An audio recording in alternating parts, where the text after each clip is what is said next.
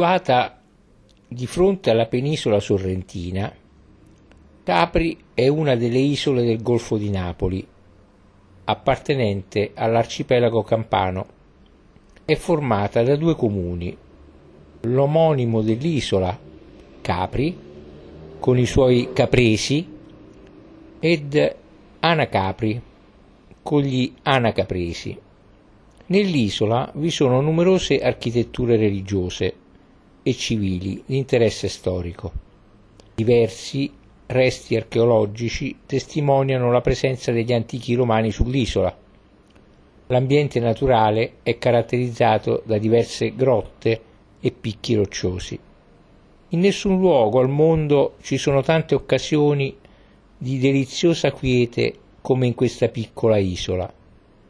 Ciò scriveva Charles Dickens più di un secolo fa, ed è vero anche o- ancora oggi.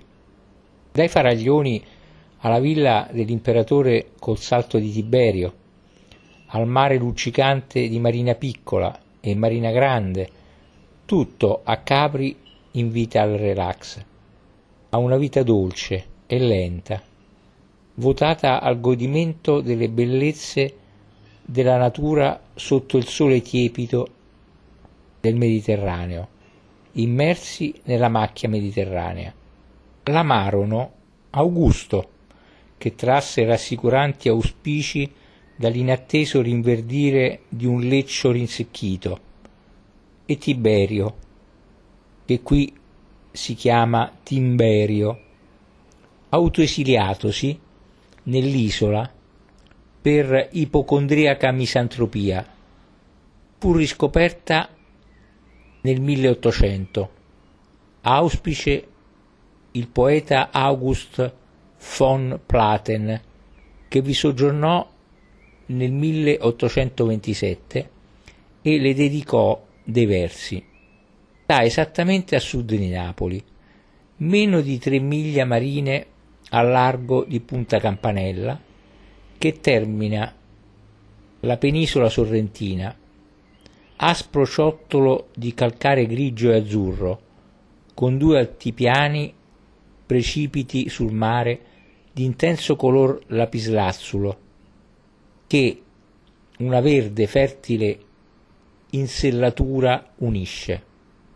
Ha una superficie di dieci virgola trentasei chilometri quadrati e la quota massima è il Monte Solaro con metri cinquecentottantanove. Dirupate e per lo più inaccessibili, le coste si alzano erte sull'acqua per un perimetro di chilometri diciassette, scavate di grotte, sono almeno sessantacinque, una celeberrima, l'Azzurra, e orlate di scogli bizzarri, altro topos non logorato dalla fama, i Faraglioni. Tra i coltivi gli agrumeti e la vite. Tra le ottocentocinquanta specie della sua flora mediterranea troviamo il leccio, il lentisco, il ginepro, il corbezzolo, l'erica, la ginestra, l'acanto, il mirto tarantino che ornava le ville romane, lo smillace di cui si coronavano le baccanti e il litosperma che fiorisce turchino d'inverno sulla roccia. Piacevolezza di clima, inesauribile grazia di paesaggi, atmosfere architettoniche peculiari, richiami archeologici, non ultima la tradizione di frequentazioni raffinatamente intellettuali o spregiudicatamente mondane, sorreggono senza cedimenti la meritata notorietà. Un consiglio per iniziare: se ci si vuole godere Capri senza spendere una follia, la scelta non può che cadere sulla bassa stagione. Ma una delle domande che sorge spontanea è: com'è Capri d'inverno? È una delle curiosità più comuni. Com'è quest'isola così glamour quando tutte le luci della stagione estiva si spengono, Capri d'inverno resta sola con la sua bellezza, pronta a farsi scoprire da chi ha la voglia di cercare l'anima più profonda dei luoghi e della gente. Se si è in cerca di panorami dalla bellezza struggente, del silenzio e della contemplazione, allora Capri d'inverno saprà catturarvi nella sua magia. A Capri, anche in bassa stagione, comunque non si può e non si deve rinunciare a queste cose. Prendete nota. Prendere un caffè in piazzetta per godersi l'esclusività dell'isola, salire sulla cima del Monte Solaro, anche con la seggiovia, per avere una visione panoramica dell'isola e della sua posizione invidiabile rispetto alla costa campana, percorrere a piedi la discesa tra Anacapri e Capri, andare a Marina Piccola, dove la spiaggia è molto protetta e anche in una bella giornata autunnale è possibile godere del calore del sole. Infine, visitare la Grotta Azzurra. L'isola di Capri è collegata tutto l'anno con traghetti e aliscafi da Napoli e Sorrento. In estate ci sono anche collegamenti con Ischia, Salerno, Positano ed Amalfi. Da Sorrento il tempo di navigazione è di mezz'ora, da Napoli circa un'ora. Nella stagione invernale è consigliabile il traghetto o nave veloce, anche perché in caso di mare molto mosso gli aliscafi vengono soppressi facilmente, mentre traghetti e navi viaggiano quasi con qualsiasi condizione di mare e, da non sottovalutare, è molto più difficile soffrire il mal di mare. Scesi sull'isola, per muoversi risparmiando, da evitare i taxi e preferire gli autobus. Infatti i collegamenti in bus sono economici, il biglietto costa circa due euro e le principali destinazioni sono Capri Centro, Anacapri, la Grotta Azzurra, il Lido del Faro, Marina Piccola, Marina Grande e San Costanzo. Un'altra alternativa è quella di noleggiare uno scooter o, per i più sportivi, una bicicletta, magari a pedalata assistita. Dove andare? Come detto, la prima tappa obbligatoria è il caffè in piazzetta, dove si troveranno una, uno o due bar aperti rispetto ai quattro estivi, ma si avrà il piacere di essere in compagnia dei capresi. D'estate molto raramente gli abitanti di Capri hanno voglia di fermarsi nei bar affollati dai turisti. Dai primi di novembre in poi, invece, i tavolini della piazzetta tornano ad essere il ritrovo dei locali. Da qui si può arrivare facilmente ai giardini d'Augusto, con il loro straordinario affaccio sui Faraglioni. D'estate l'ingresso costa un euro, ma d'inverno è gratis. A questo punto il consiglio è di scendere lungo via Krupp fino a raggiungere Marina Piccola. Su questo versante dell'isola fa sempre un po' più caldo e non è raro trovare qualcuno che fa il bagno persino a gennaio. L'isola, a differenza delle vicine Ischia e Procida, era inizialmente unita alla penisola sorrentina, salvo essere successivamente sommersa in parte dal mare e separata quindi dalla terraferma, dove oggi si trova lo stretto di Bocca Piccola. Capri presenta una struttura morfologica complessa, con cime di media altezza. Il Monte Solaro, con i suoi cinquecentottantanove metri, e il Monte Tiberio, con i suoi trecentotrentaquattro metri, e vasti altipiani interni, tra cui il principale è quello detto di Anacapri. Oltre ai comuni di Capri ed Anacapri, gli altri centri abitati più importanti dell'isola caprese sono le frazioni di Capri Marina Grande e Marina Piccola. La costa è frastagliata, con numerose grotte e cale che si alternano a ripide scogliere.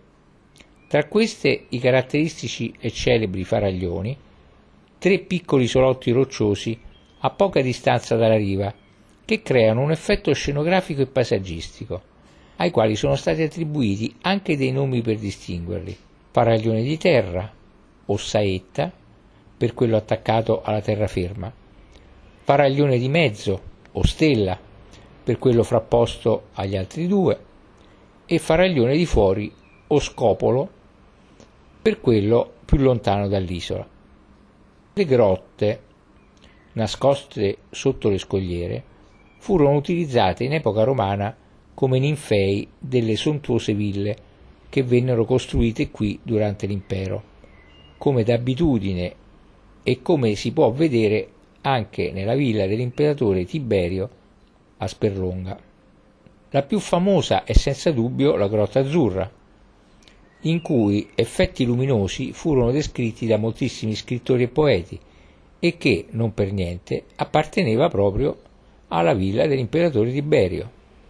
Attrazione conosciuta a livello mondiale, entrando nella Grotta Azzurra si entra in un altro da favola, dove galleggiare è un po' volare.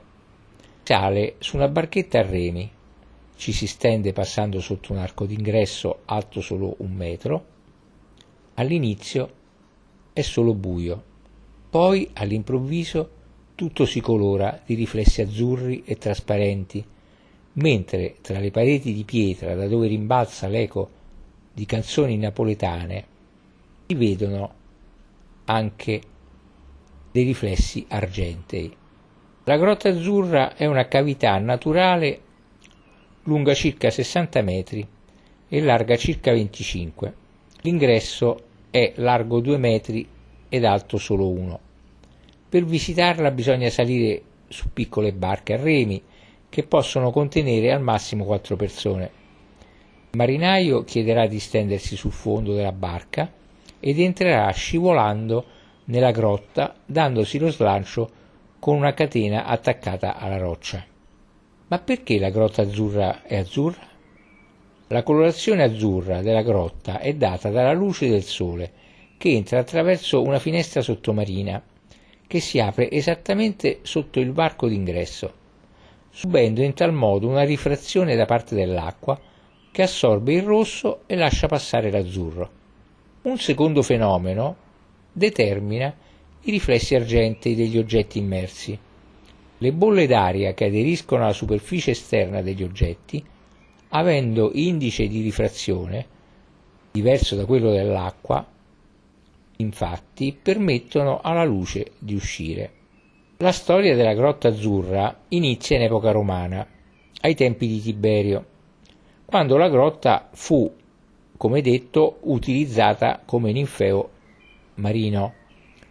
Le statue ritrovate al suo interno oggi sono custodite alla Casa Rossa di Anacapri. Per molti anni la Grotta Azzurra non venne più visitata e anzi era temuta dai marinai locali, perché le leggende popolari la descrivevano come un luogo infestato da spiriti e demoni. Venne sdoganata un giorno del milleottocentoventisei, quando un pescatore locale accompagnò lo scrittore tedesco August Kopisch e il pittore Ernst Fries a visitarla. I due raccontarono della meraviglia della Grotta Azzurra e da allora divenne tappa fissa di ogni viaggio e viaggiatore a Capri. La Grotta Azzurra è aperta dalle nove del mattino alle diciassette del pomeriggio, solo in condizioni favorevoli di mare. Col vento di libeccio o maestrale l'ingresso della grotta è impossibilitata. Da novembre a marzo è molto raro che la grotta sia aperta e, a prescindere dalle condizioni meteo, è sempre chiusa, naturalmente, il venticinque dicembre e il primo gennaio. In caso di vento e mare agitato non è possibile entrare nella grotta, sebbene sia aperta anche d'inverno, in caso comunque di condizioni meteo favorevoli. Il giro all'interno della Grotta Azzurra dura circa cinque minuti. Ciò nonostante, l'attesa per entrare alla grotta può essere molto lunga. Nelle ore di punta, in alta stagione, può durare anche un'ora. In media, per il giro dell'isola con visita alla grotta si deve calcolare un minimo di due ore.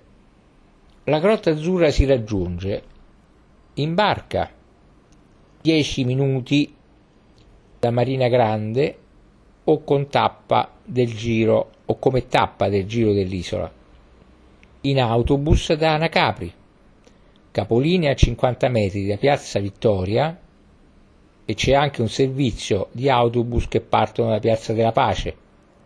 Da lì si raggiunge in quindici minuti.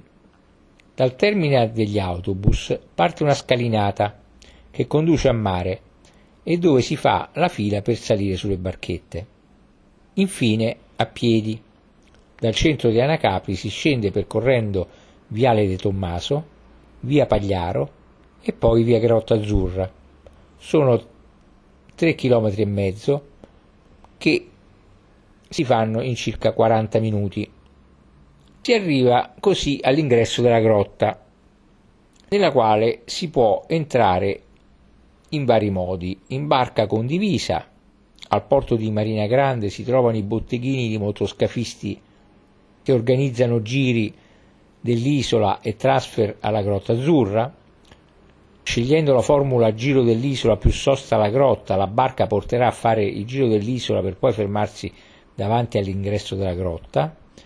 Qui si passa dalla barca principale alle piccole barchette e remi che portano all'interno. Se invece si è a Capri con la propria barca e si vuole visitare la Grotta Azzurra, si può ormeggiare al largo accanto alle boe e far segno ad un barcaiolo di venirvi a prendere con la sua barchetta. Si può anche decidere di noleggiare un gozzo privato con marinaio a Marina Grande. Questo tipo di imbarcazione può contenere in genere fino a sette persone, ma sono disponibili anche modelli più grandi e il costo per due ore di tour va dai centocinquanta euro in su. Ma qual è l'orario migliore per visitare la Grotta Azzurra? Quello in cui i riflessi della grotta raggiungono il loro massimo splendore, ossia tra le dodici e le quattordici. La differenza rispetto alla prima mattina è però davvero minima. Consigliabile invece programmare la visita durante le giornate molto nuvolose. Senza sole, infatti, i riflessi sono lievi. Al pomeriggio in genere c'è meno coda, ma a volte dopo le quindici il mare tende ad agitarsi e il servizio di visite potrebbe essere sospeso. L'ingresso a nuoto è assolutamente vietato e mentre le barche fanno il giro è impossibile tuffarsi. Nonostante ciò, molti aspettano la sera dopo le diciassette e trenta, quando le barchette e la biglietteria vanno via per entrare a nuoto. Ma oltre che vietato, è pericoloso perché il passaggio è molto basso e basta un'ondata un po' più alta per sbattere contro la roccia. Non ci sono limitazioni di età per l'ingresso nella Grotta Azzurra, ma il passaggio sulla piccola barchetta a remi lo rende complicato per bambini e neonati sotto i tre anni, che possono inoltre mal sopportare la probabile attesa sotto il sole. Capri, paese, è costituito di bianche geometrie di piccole case di tufo di Sorrento e di calcare caprese, con tetti a terrazza, volte, pergole, si allineano lungo vie tortuose e attorno alla piazzetta Salotto, che è il centro del luogo da due millenni e mezzo. Il capoluogo isolano, ad anfiteatro, sulla sella tra le colline di San Michele e del Castiglione, è un irripetibile cocktail di umori mediterranei, smagata saggezza di vita, cosmopolita ricercatezza. Interessanti da visitare sono la Piazza Umberto I, la famosa piazzetta. Nota in tutto il mondo, è uno spazio raccolto tra bassi edifici e il terminale superiore della funicolare. I villeggianti che si danno appuntamento presso uno dei caffè godono della vista della sottostante marina centrale, della chiesa di Santo Stefano ricostruita a fine milleseicento, mescolando forme barocche a cupole di tradizione araba. Nel presbiterio, pavimento romano a intarsi marmorei da Villa Jovis, e di Palazzo Cerio, riadattamento del castello di Giovanna I d'Anjou, e oggi sede del centro caprense, dedicato alla storia dell'isola. Poi la Certosa di San Giacomo, molto bella, nonostante le notevoli devastazioni subite per opera dei turchi nel millecinquecentocinquantatré e nel millecinquecentosessantatré, e l'utilizzo come penitenziario, sede militare e infine centro polifunzionale, resta oggi, più di sette secoli dalla fondazione. Venne costruita infatti nel milletrecentosettantuno milletrecentosettantaquattro per volere di Giacomo Arcucci, una delle architetture più significative dell'isola. La chiesa, a cui si accede attraverso un portale con bassorilievi e un affresco del milletrecento, è ornata nell'interno da affreschi seicenteschi. Il chiostro piccolo risale al millequattrocento e conserva capitelli romani e bizantini. Il chiostro grande data alla fine del secolo successivo. Il refettorio ospita il museo di Dieffenbach con opere del pittore tedesco e alcune statue romane rinvenute nella Grotta Azzurra, mentre nell'ex canonica sono cimeli e ricordi dell'isola e disegni di uno dei più importanti esponenti della scuola di Posillipo, Giacinto Gigante. Da Capri Paese si possono fare alcune escursioni al Belvedere Cannone, a sud della città, per sentiero in parte a scalinata, sotto la rupe del Castiglione, con panorama su Capri, sulla parte est dell'isola, sui Faraglioni e sull'insenatura di Marina Piccola. Un'altra escursione al Belvedere di Tragara e ai Faraglioni, in minuti venti scendendo a sud-est tra giardini e ville. Dal Belvedere bellissima vista sui Faraglioni. Discende poi al porto di Tragana e alla vicina spiaggetta, di fronte ai quali sono lo scoglio del Monacone con avanzi romani e sulla destra i tre meravigliosi Faraglioni.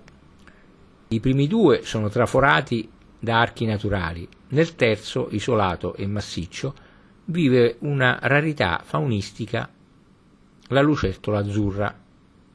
Un'altra escursione interessante è all'arco naturale e alla grotta Matromania, i minuti trenta verso sud-est.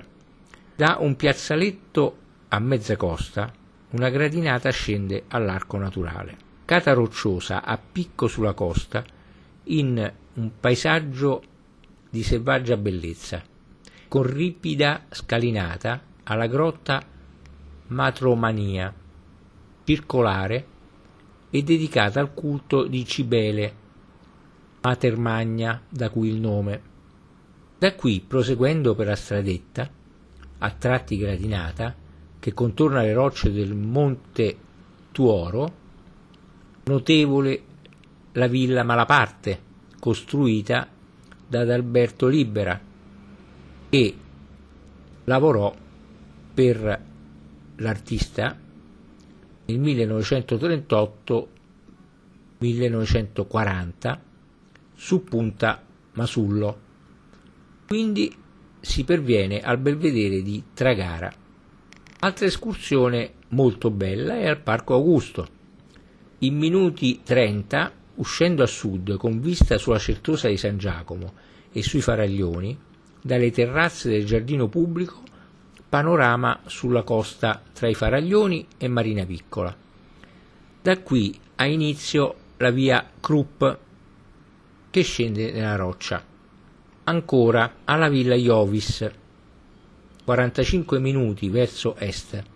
Oltre la trecentesca chiesetta di San Michele, si sale tra ville, orti e uliveti, con belle viste sulla costa di Marina Grande e, passati sotto l'ex torre del faro, probabilmente d'epoca tiberiana, si giunge all'ingresso degli scavi di Villa Jovis, fatta costruire da Tiberio.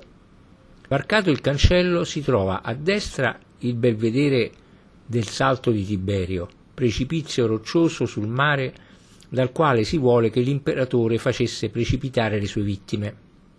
Per una rampa a gradoni si sale costeggiando fino alla spianata ove sono la cappella di Santa Maria del Soccorso e una statua della Madonna con bellissimo panorama sul Golfo di Napoli e su parte di quello di Salerno. Dalla spianata si scende tra i resti della villa, le cui parti erano così distribuite: a est, in alto sulla spianata, il quartiere d'onore, al centro quattro grandi cisterne, a sud il quartiere del bagno, a ovest gli alloggi del seguito del Princeps, la cucina e i servizi, a nord la dimora imperiale, comprendente tra l'altro una grandiosa, meravigliosa loggia. Nei dintorni c'è Marina Piccola, a chilometri due e mezzo a sud-est, per la strada che scende sotto gli strapiombi del Monte Solaro, o con percorso pedonale di quindici minuti per la via Mulo, che si imbocca poco prima della località Quadrivio e passa accanto a ville celebri. A Villa Pierina alloggiarono gli esuli russi. Il piccolo sito balneare si affaccia sulla marina di Pennauto a est e sulla marina di Mulo a ovest, separate dallo, sco- dallo scoglio delle Sirene, che conserva l'omonimo arco e i resti di un porto romano.